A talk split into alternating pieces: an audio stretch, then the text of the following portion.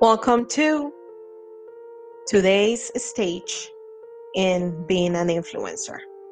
Are you a positional influencer? Just because someone is promoted or hired into leadership, it doesn't mean that he or she or someone can be influenced by them or that they can carry out a vision. Unfortunately, these are a few things that you have to keep in mind to make sure you're not a positional leader. A positional leader will lead from their position or power, not out of influence or character or leadership qualities. They often lead in a selfish way, not considering team members and relationships, and they lack collaboration skills, courage, and creativity. Just keep in mind that leaders become great not because of their power, but because of their ability to empower others. Are you a positional leader or influencer?